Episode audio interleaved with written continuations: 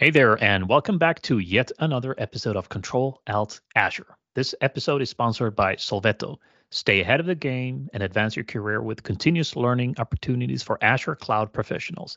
Sovelto EduHouse, learning as a lifestyle. Start your journey now on eduhouse.fi slash cloud pro.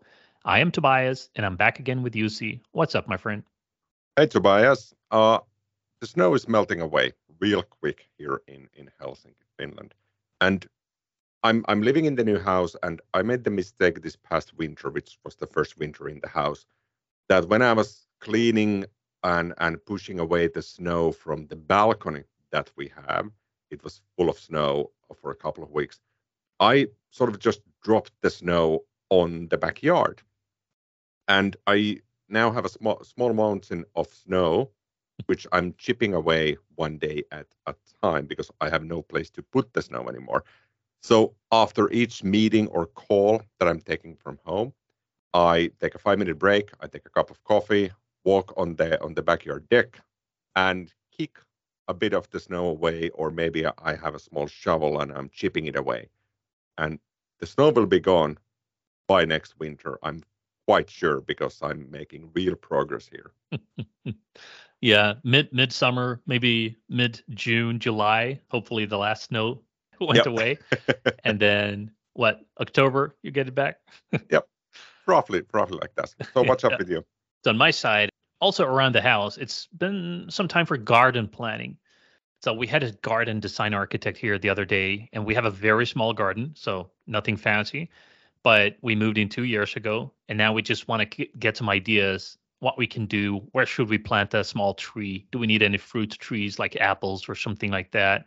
Just to make it a bit more cozy and, and inviting. Because right now it's just grass and wooden decks. So hopefully we can achieve some fun things with the garden this year. So I'm now making a plan, which is like a 2D print of the the garden from above from a satellite picture. I'm just kind of placing things out as the consultation from the other day with the garden planning. So hopefully we find some nice ideas. So that's what I have spent some of my spare time on and will probably spend a lot of the time on this year to figure out what we want to do with the very small garden that we have. Sounds fun. So today we will be talking about building your own chat GPT solution with Azure Open AI. And the intention really is to look at the Azure Open AI side, not so much on what I feel a lot of people I talk to about ChatGPT and AI in general. I feel a lot of people associate ChatGPT purely for the OpenAI hosted instance of ChatGPT, which is great, of course. But now we talk about what can you achieve if you go through Azure and you actually start building on top of the models that are available from Azure OpenAI. So I think we've all been exposed to AI in the past couple of months, definitely. Um, so, Toby, I, I know you've been using ChatGPT, the public one, but have you been exposed to Azure OpenAI side as well? I have. So in, in Azure, you can you can create that and I think you have to still sign up for a specific form to get access to it. But you can do that. So I, I have been playing a little bit with OpenAI on Azure, which is pretty fun. So you can set up a playground, you can try different models, you can really explore like the inner workings of these models. So and by doing that, you can kind of realize how ChatGPT works. So for the ChatGPT, which is powered by the OpenAI stuff in Azure OpenAI, you can see some of this technology surface to you so you can kind of play around with it a little bit more. You can change the parameters and stuff like that. So very limited exposure still but i am impressed with the simplicity of getting started with this. And the results are just as amazing as when you do it on the public chat gpt website for example. Agreed. For for a couple of years i dabbled with azure auto machine learning and the machine learning bits and obviously with cognitive services as well. But with cognitive services, you have a ready made algorithm and a ready made model, and you feed a bit of sample data and get something back. Like, here's a picture of a banana. Can you see a picture of a banana? And the cognitive service would say, Yes, I see a picture of a banana. it's fun, but it's not amazing anymore. And with Azure Auto ML and Azure ML, I always felt that I'm out of my league. I don't do Python all too much. I know the basics of that. I don't really enjoy doing Python myself. And immediately when you go to the machine learning side, you sort of get into this vast, barren wasteland where you have a lot of things you know nothing about. And then they sort of say, well, good luck. Let's see what you can come up with. And you're always uncertain that, well, I'm training the model. It takes four hours. I have no idea what I'm getting back. Let's hope it works. And I really, really did not find that fun. And with OpenAI, I think we've, we've, we've taken a huge step forward to democratizing AI, if you will, what Microsoft has been talking about for a couple of years, that anybody can use it, even without understanding anything about machine learning or AI or any of that stuff. But before we sort of dive deep into Azure OpenAI, uh, Toby, have you looked at what the OpenAI organization is? How does that relate to Microsoft? Yeah, uh, I mean, the only thing I know is it's this huge nonprofit where you have these big founders, the big names, Elon Musk, Sam Altman, all of these folks kind of invested in and and are pushing for because AI is clearly the future for a lot of things. But I I don't have a lot of insights into what they do in OpenAI. I'm not I'm not sure how open source it is or closed source it is. So I I'm not gonna say I'm not gonna sit there and say that I know everything about OpenAI. Definitely not. I'm only exposed to ChatGPT and the Azure OpenAI kind of technical platform, and I am harvesting the results of that as I learn, and that's the exposure I have. What about you?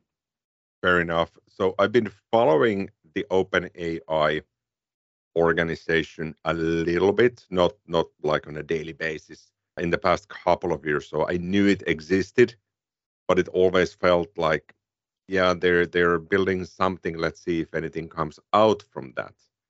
And funny enough, the organization's name is OpenAI, but I don't think they are opening all that much anymore, obviously, because there's a great business here. So when we look at Azure OpenAI, first we sort of need to understand how do models or perhaps people would say even services nowadays like Chat GPT, GPT-3, the DALL-E, DALL-E model. How, why do we care about these if we talk about Azure OpenAI? And, and my perception, and Toby, you might have a slightly different view on this. My perception is that these are language models or transformer models, depend, depending on what you're doing. These are models that have been trained on large data sets. And a lot of that data is sourced from the public internet. And then you typically talk about the LLM, the large language model. So there's a couple of really good studies on how these work, and, and they quite rapidly go into super complex topics. I've read about those a little bit just to sort of understand a bit more. And to dump it down quite a bit, the large language model is essentially you get a lot of data, you do statistical analysis on that. And for the text models, text to text models like ChatGPT, the intention is that we have enough data that we can start calculating the probabilities, how different words and sentences relate to each other. That's mainly what it is about. Obviously, it's more complex, but on the high level, that's how it works. So we have GPT-3, which is the language model that people started using in January. Then we have ChatGPT, which allows you to use GPT 3.5 and just now recently GPT-4. So essentially, GPT-4 is more complex. It has more data. It has more training within the large language model. Then we have Codex, which is a descendant of GPT-3, but that's trained with, with the GitHub repositories with code. And I think Python is, is the sort of number one language in there, but it supports JavaScript, C Sharp, and so on. And then we have the DALL-E2, which is a transformer model that creates images from text prompts. So those are sort of the ones that I've memorized and, and I'm using more or less every day now. But I'm also seeing that these are tools, the models are sort of closed, so you accept what they're giving back to you. And let's talk about the bias a, a little bit later in this episode. But Toby, how do you find this? Do, do you sort of perceive the models like I described or, or somehow differently? No, I, I think you nailed it pretty well there. And like I, I think we should do a distinction always between between GPT like GPT 3.5 and GPT 4 and the language model, and then Chat GPT. Because every time you hear someone talk about it, they always say Chat GPT is a language model or Chat GPT is this or that. That's really the interface that exposes this thing. And, and that's the thing that really got the attention from the wider market. So I think this is uh, a good kind of summary uh, that you provided. And you know, I, I like that you touch on DALL-E 2, which I think is pretty cool. I have used that together with ChatGPT to create a book. And I wanted to try and, and get illustrations along with the book. So within, I think, two hours, I created a full ebook with 11 chapters. Each of the chapters has a couple of images each, all following the same format and style that was imagined up or hallucinated, if you will, by DALL-E2 based on the prompts that I received back from ChatGPT for the storyline. So just a fictional story about something I made up just to try it out. And it was pretty good. It doesn't come out perfect. So you have to kind of brush on the model a bit, brush on the text and the, the storyline. It's a very short book that I tried. But I got a a book that I could read for my kids as a nighttime story uh, with a couple of chapters. Every chapter being two pages and then a big image that goes with the the text so you can follow along just like when you read like winnie the pooh or anything like that so definitely love to see these things come to life but i, I think the assessment that you said there is it's it's pretty pretty good. But you know what is azure openai? So if we talk about all of these things and we now want to talk about azure and openai so how does that fit into the picture? What knowing all of these things and the like transformers and the models exist what is azure openai? Is that an add-on to that? Is it something that leverages these things? Is it something we can start playing around with to create our own models or what is it? So azure openai is the commercial service that runs on top of azure. And my understanding is that openai the organization offering chat gpt and everything else they run the workloads on top of Azure as well. So what Microsoft now did is they commercialized those models for customers, enterprise customers, but obviously for, for smaller companies as well, to utilize those models sort of like in their own dedicated instances. So what you can do is you can provision an Azure service called Azure OpenAI within those services, you can choose what models to create, and they will be your instances of those predefined large language models or those transformer models. And then you would use those as APIs for any of your own solutions. And I find this as the more interesting bit because this allows me to control the cost, scalability, network routing, security, authentication, authorization, everything, because it's a plain Azure service now, instead of being an external API that somebody else is hosting for me outside Azure or outside my subscriptions and my tenant.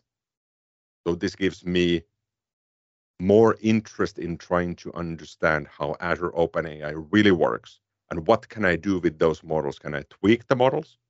or am I just being given a model and somebody else decides, well, this is the best model for you, this is the best model for everybody. But if you want to tweak that, well, you, you can't. With Azure OpenAI, you pay for the usage uh, based on tokens. Let's talk about tokens in a bit. And then you get to expand or augment those models as well, which I think that the OpenAI based models do not allow as freely for you to do. So that's that's sort of my understanding and my experience on on Azure OpenAI. I, I took this for a spin, and I know you did as well. So like the the capabilities here is that you can use these existing models like GPT-3 and ChatGPT. It has a bunch of other models as well, as I know, and I, I know you took a look at some of those. And GPT-4 has also been announced to be available, which is cool. So we see advancements there. You can utilize the Codex models. You can ut- utilize a bunch of different things, and you can kind of tweak and customize it. So what's in? If we look at like the capabilities of OpenAI high level, without diving too deep into this, what is what are the like the key features or capabilities that we need to understand with this in order for this to make sense for us to to explore? That's that's a good question. And on the surface, Azure OpenAI doesn't have too many buttons. It has its own management interface. It's not part of Azure Portal. And there's only a couple of things you can click around. But then once you go down the APIs, I, I feel it gets more complex. So the existing models, you can provision your GPT-3 model. You can uh, uh, provision a Chat GPT model. So Chat GPT uses a model called GPT 3.5 Turbo. And GPT-4, as you mentioned, was announced. It's not widely available yet, and, and it's it's more performant and it's more capable than GPT 3.5 Turbo or GPT-3. But you also have other models that are more lightweight, meaning they are less costly, they might be faster, and they might be better suited for specific use cases. So those models include models like Curie and Babbage and Ada based models, and they are tweaked for different purposes. And, and the GPT-3 model, which is sort of the base model here, that's called Text DaVinci 003. But then you can choose to go, well, let me go with Ada 001, and that gives you a more limited language model, but it's also faster, perhaps cheaper, and more fit for certain scenarios. So I, I think that's a, a key learning then to explore is when you make these choices, is it more important that you get a lightweight model that is faster? Is it more important that you get something that is more expensive, but also perhaps more accurate, depending on the, the size of the model? Like these things are, these are like this is becoming a complex landscape to try and understand what do I select when. And I, I love to get that insight, um, you know, because obviously the price will be different depending on the model, the, um, you know, what you choose. And I think maybe that's the next step to figure out as anyone starts exploring this on Azure OpenAI is we have a bunch of different models, figure out the differences and how can that serve your use case? Because that's really where I see like the customization being important, where if you make a decision to go with Babbage or Ada or DaVinci or whatever, you might get pretty significant changes in the outcome. And that's important to understand. So it's not just plug in ChatGPT into Azure OpenAI and off you go. You get exactly the same because there's a lot of opportunity here to customize this and change it to exactly your business needs. Uh, so I think that's important to understand for for anyone, but also how that can relate to the cost because different models might be cheaper to run as well.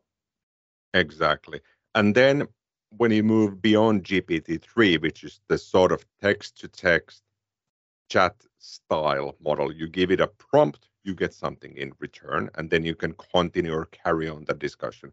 When you go beyond those, you have Codex, which is the one that GitHub Copilot is using, for example. You have a couple of Codex models. Most capable language on all of those models is Python, but there's also support for C Sharp, JavaScript, PHP, Perl, Ruby, Swift, TypeScript, SQL, and so on. The Codex models are models like Code DaVinci 002 and Code Cushman 001. So there's plenty of versions or revisions of those models, and each model are tweaked for slightly different use cases again. So, how I felt when I was initially playing around with this a couple of weeks ago for the first time. How I felt was that back in the day, when we got HTML, you might recall to maybe late 90s, early 2000, you didn't really have any proper editor. So you would open Notepad or Visual InterDev and just type out HTML from your heart. Then you felt, well, I need some dynamic stuff here. Let me do CSS, let me do JavaScript.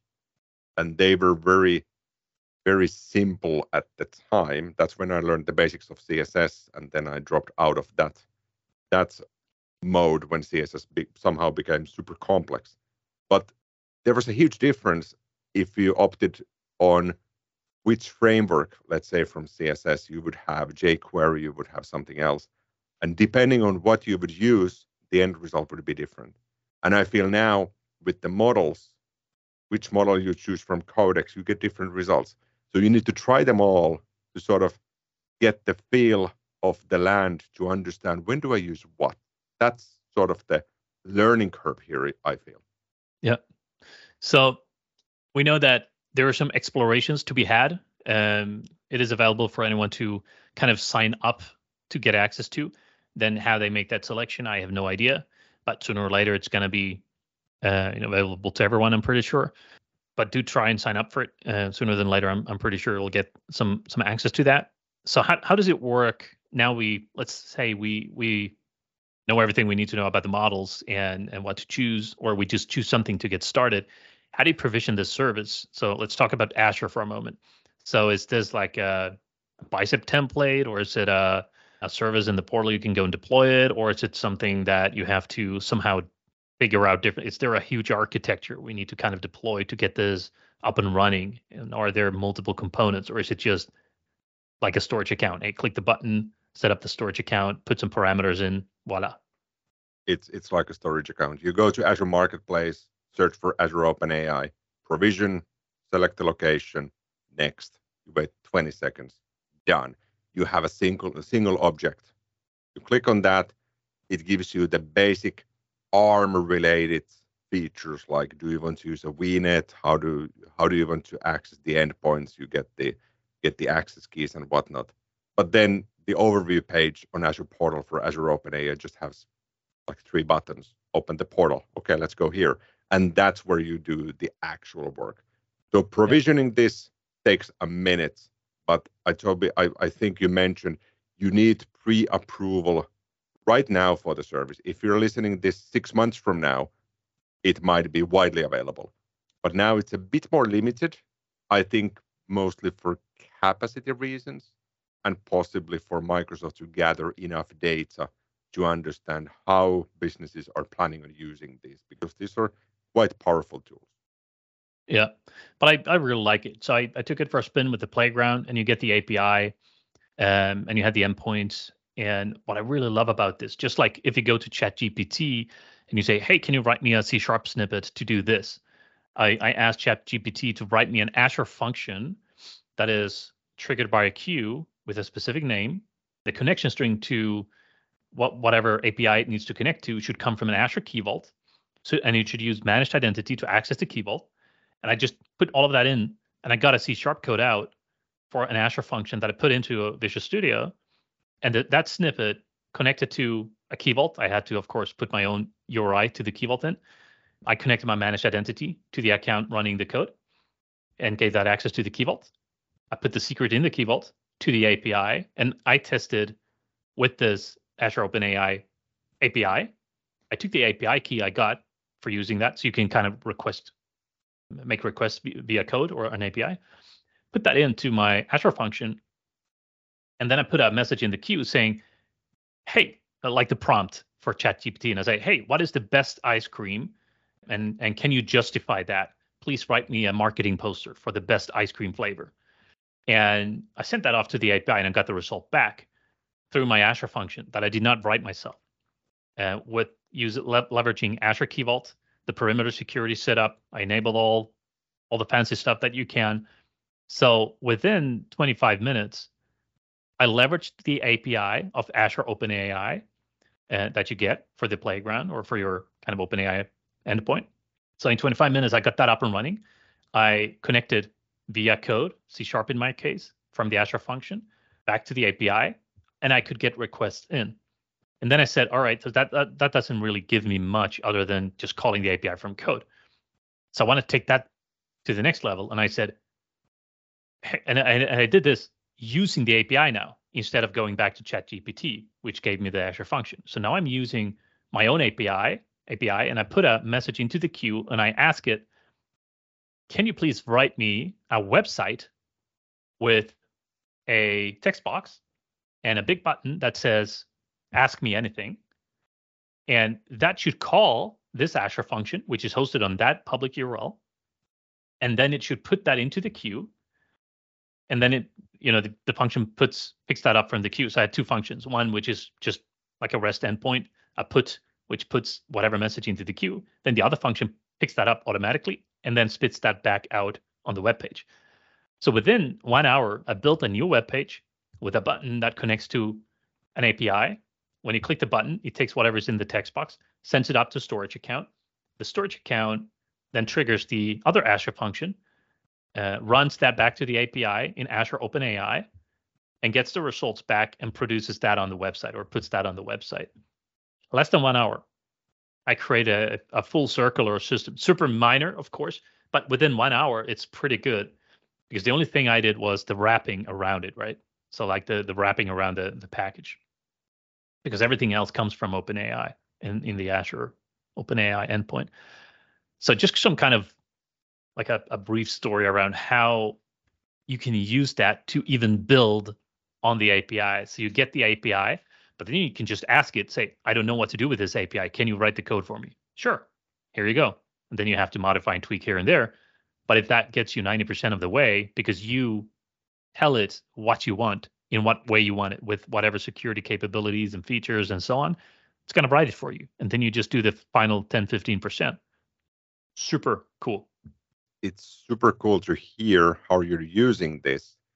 And it always brings me back to the idea that, yes, the generative AI and LLMs, they give you a hugely powerful way of performing the tasks at your work, yes, but it also requires you to understand what am I doing? What am I getting back?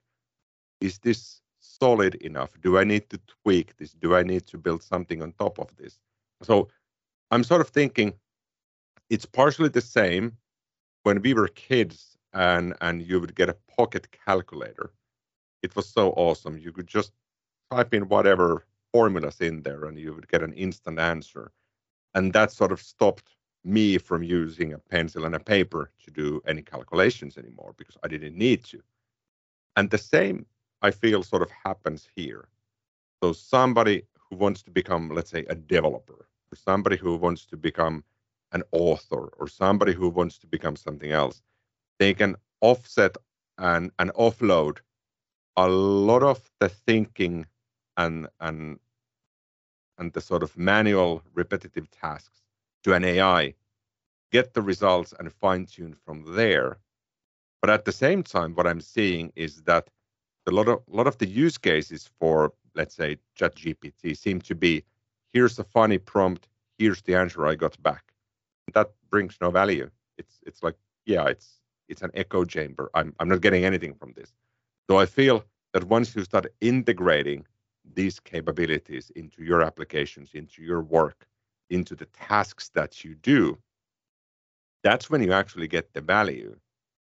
But I don't think the value is purely in having this AI engine. The value is being able to use the engine the best you can so that you can do the work you're supposed to be doing better or bring better quality to your work. So I, I feel we're still in this sort of very early stage, and perhaps five years five years from now, we are not talking about AI anymore. They're simply saying I'm enhancing my work with this whatever tools, but I don't really care how the AI works in there. But that yeah. brings me back to what I'm already seeing as a small bias in these models. Because what you put in there as a prompt or as a query or as a question you're getting something back. So you need to be quite vigilant in understanding what's what's the response I'm getting. A super quick example, then I promise to shut up for a minute.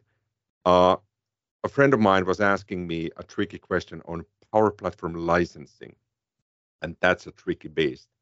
And I haven't really followed on that in the past year. I spent a lot of time on that in the past year, so then eventually I just gave up on that one.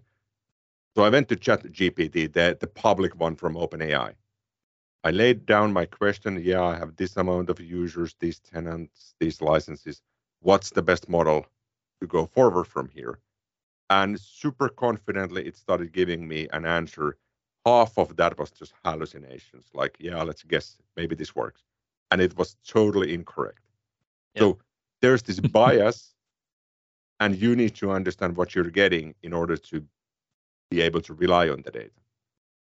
Yeah, I think that's an important point that it's it's only echoing and rephrasing and rewriting content that it's finding somewhere, right? It's it's not AI in the in the capability that hey, I I know the answers to everything. It's I know that I found this information somewhere and I'm trying to contextualize that for you and put that together, but that may or not may or may not be correct.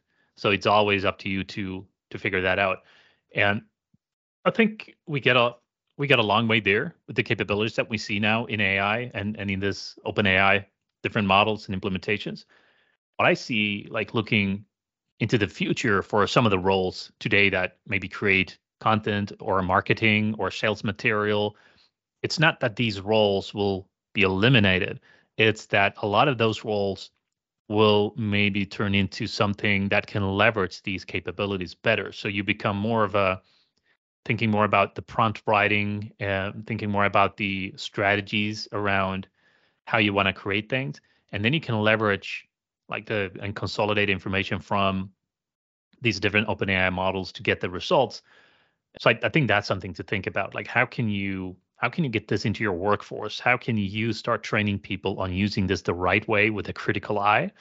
You know, so you don't miss out on that train. So that so that's pretty interesting to see uh, see what happens. But I also did see in the news the other day that there are now companies who's looking to make to prohibit OpenAI models or AI models to scan specific areas of content. And if we start like putting a ban on AI accessing public information, then we're gonna see like this entire AI progression may be halted or or slowing down a bit. Yeah, so, so I'm it, I'm following that with curiosity to see what happens because I I can see both angles to that. I I see the benefit of you know anything that's publicly accessible for anyone should also be accessible for AI to train on. But I also understand for whoever created that content in the first place, you don't want to in a split second have an AI just come sweep over your content, merge that into their model, and then say, we now know all of that. That you spent five years building we now scrape that in five seconds. And then nobody needs you anymore. So i think that's a, uh, an interesting kind of dialogue to uh, continue following as well. Just thinking like career paths and where things will lead in the future and the involvement and advancement of ai i absolutely love where things are going but it's interesting to keep an eye on like the bigger picture here i've been reading in in the past couple of weeks, I've I've read a couple of blog articles from from large organizations pushing out whatever, and halfway through reading that, like this feels like ChatGPT generated text. It's a lot of words. It looks fancy, but it doesn't really relay the message for you. So you can sort of sense that this was somehow auto-generated based on a model. And I'm sort of foreseeing that as a bad thing for for authors and bloggers and writers, but also as a good thing because it means I don't have to read those anymore. I can just pick this up and ask an AI model to summarize this for me in two sentences, and I can get the essence of that four pager that I didn't really want to read in the first place. Two things: the API we already sort of touched on that topic. So when you have your Azure OpenAI model built and build is is the, is not the correct phrase here because the model is already built for you. You can tweak the model, yes, but once you're happy with the model, there's a REST endpoint. And it's like any other REST endpoint. You can have API management in front of that. You can have VNet support. You can have web application firewall, front door, and so on on Azure side. And the Azure OpenAI portal will generate wrapper code for you automatically for Python, for a command prompt or shell with curl, I think JavaScript, but not .NET by default, I recall. And then you can easily integrate this with Logic Apps, Azure Functions, Power Automates, whatever that talks to a common REST API endpoint. The endpoint is fairly easy. But then on pricing, this is a bit trickier. Is pricing is based on tokens. So text is broken down to tokens. So if you have longer words, they're broken down into multiple tokens. Shorter words are not. Uh, Microsoft gives an example that if you have the word hamburger, that is three tokens. Hamburger. So it's per syllable, maybe. Maybe, but it didn't really spell out that it's per syllable. It's more like, well, we just break it down. Okay, right. so it, it was kind, kind, of long, so we will adjust the pricing for you accordingly. yeah, yeah, and the pricing is based on 1,000 tokens at a time. So let's take the most obvious one. You want to use Chat GPT, meaning GPT 3.5 Turbo model, on Azure OpenAI currently only available on East US data center, so not in Europe. You want to get, you want to use that. 1,000 tokens will cost you 0.001 euro, so less than a cent for 1,000 tokens. So it feels cheap, yes, but what counts as a token? whatever you push in through the API. You might have the prompt, you might have some sort of uh, formatting instructions for for the model, like you will be Batman, you are protecting Gotham City, assume the role of a superhero. Those are all tokens. You already spent like 200 tokens there. And then you're getting back X amount of tokens. And you can limit on the API how many tokens you're expecting back. By default, it's 800. So one prompt, one query, getting something back, you've already spent 1,000 tokens easily.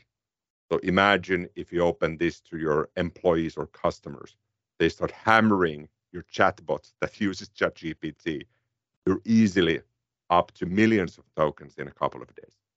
Yeah, and and thinking about that, I think that brings us to some considerations and recommendations around this, because I know when you deploy it, you get the uh, API that you can expose.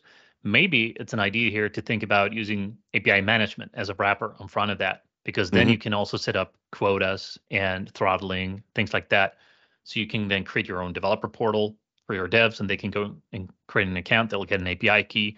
But you can then start limiting things and say, by default, these are the parameters with this subscription or, or this level or whatever, you could control those parameters to say, well, you're a basic member or you're just a, one of our collaborators trying it out. That means you get 250 tokens by default.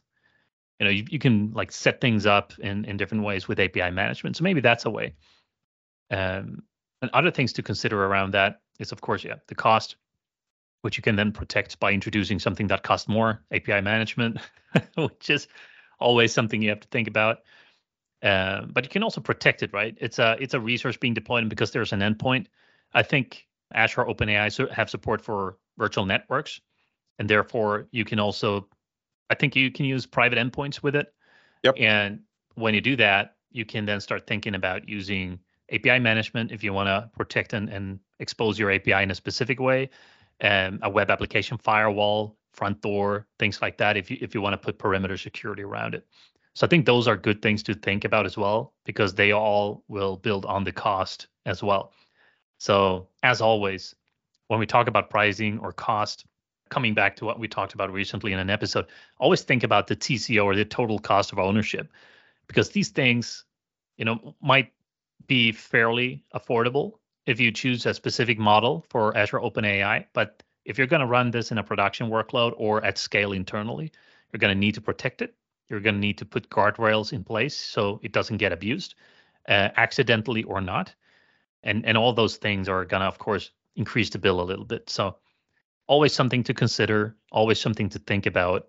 But I love the fact that you can integrate private endpoints and you have support for VNets and you can really think about your network architecture around it as well to start planning for how you want to use this and how you want to roll it out. So it's not just a click here and you get the service and then it's freely available for anyone with an API key. You can still protect it in various ways um, using, for example, API management or an Azure function as a relay or whatever you want. Really good insights. And things we haven't discussed during this episode. One thing is the image models, the transformers DALL-E 2, not available yet. It's in private review at some point it will open up. My assumption is that it's super GPU heavy. Uh, the price for that per 100 images is 1.89 euro, so slightly less than two dollars per 100 images. It's it's yeah. not immensely cheap. The second thing is is the custom data sets. So if you want to augment any of these models, you bring in your own data. That's perhaps out of the scope for today's episode, but the cost for that is per hour because it spins up a compute resource to train the model with your data. For example, for DaVinci model that uh, ChatGPT uses, it's about 80 euro per hour of training, and it easily takes an hour just to spin up and do a basic training for you. Hmm. Wow. Yeah, it's good to know about these things, but I, I love that you can train with custom data sets and do things like that. And usually that's a point effort the way I understand it in the business model around that that I see is that's a point effort. You might do it a couple of times, but it's not something you run continuously, you know, until the end of time. It's you you have some material you want to train the model on. It might take half an hour, it might take an hour, it might take five hours, but it's a point effort. Now you've trained it. Now you can start using it. So I think that's uh, that's pretty good. So I, I think that's I mean, from my side, we've explored a little bit about Azure OpenAI, what it is, and how to get started. Some considerations around deploying that. Is there anything else that we're missing that we need to think about? No, I, I think this was sort of the initial look on Azure OpenAI. And once GPT-4 is more widely available, I think it opens up more opportunities. And also the image models, I'm I'm quite keen on keen on keen on getting to those. So try it out. Go through the form. We put the link in the show notes. Get access start building on stuff. And one one last thing before we get to the unexpected question is that we also have a feedback form on the controlaltazure.com website. So if you have any feedback, good feedback, suggestions for episode ideas, ideas who to invite as a guest, or any further questions that you might might get from listening to these episodes, go to controlaltazure.com, click feedback, fill it out. It's fully anonymous. Uh, we'd, we'd, we'd love to get your feedback on, on anything we talk about here. Yep, that sounds good. All right, so let's close it up with the unexpected question. Who is asking who this time? I will be asking you. Are you ready? I'm always ready. Alrighty. What sport would be the funniest to add a mandatory amount of wine to? I I would say all sports maybe, uh, but like by experience, I know that golf is a fun sport to play this way, but perhaps only when there's not too many others on the course. We did have, you know, and growing up and playing golf a little bit, I I did have a couple of those beer runs, or at the time I didn't drink, wine, but I imagine wine would be a good fit as well. We for every, I don't remember the rules. Every time you closed in or when you hold out or whatever, you had to take a drink or whatever it was. And the the better you got, the more you had to drink, which meant you didn't get any better at some point, and then you just got worse. It was a fun fun thing. But I think table tennis in the form of in Sweden we we call it rund tennis. Like you run around the table. I'm sure there's an English name for that that I just don't know about. Uh, it's a fun game where you're a bunch of people. You might be ten people at a ping pong table, and you hit the ball over, and then you run to the other side, and you stand in line in the queue and the one on the other side hits the ball back and then the other one and you go just go around with a cue on each side of the table it's called round table tennis or something like that and if you miss you're out so you get fewer and fewer people And that means you have to run faster because the line is getting shorter. So when the line is only two people in front of you, you have to when you hit from your side, you have to run quickly to the other side because by the time you get there, it's your turn to hit it again. And then if there's only one person ahead of you in line, it's going to be really challenging. So you run a lot. It's really good for your condition. It's really good exercise, and it's a lot of fun. Uh, even to this day, I think it's really fun. I think that's a really fun sport to include some wine in. If nothing else, it's going to be very challenging because you run a lot. So it might also be very dangerous. But you know, living on the edge and all that, I think that's uh yeah that that might be fun. That's going to be yeah. my final answer. Sounds sounds awesome. I've never tried the uh, the round the table version of table tennis, but if there's ever an in-person ignite or build or MVP summit or or something like this, we definitely need to try this out then. With or without wine. Yeah, with with wine, obviously. All righty. Thank you again for tuning in. Talk to you again next week on Wednesday. All right. See you then.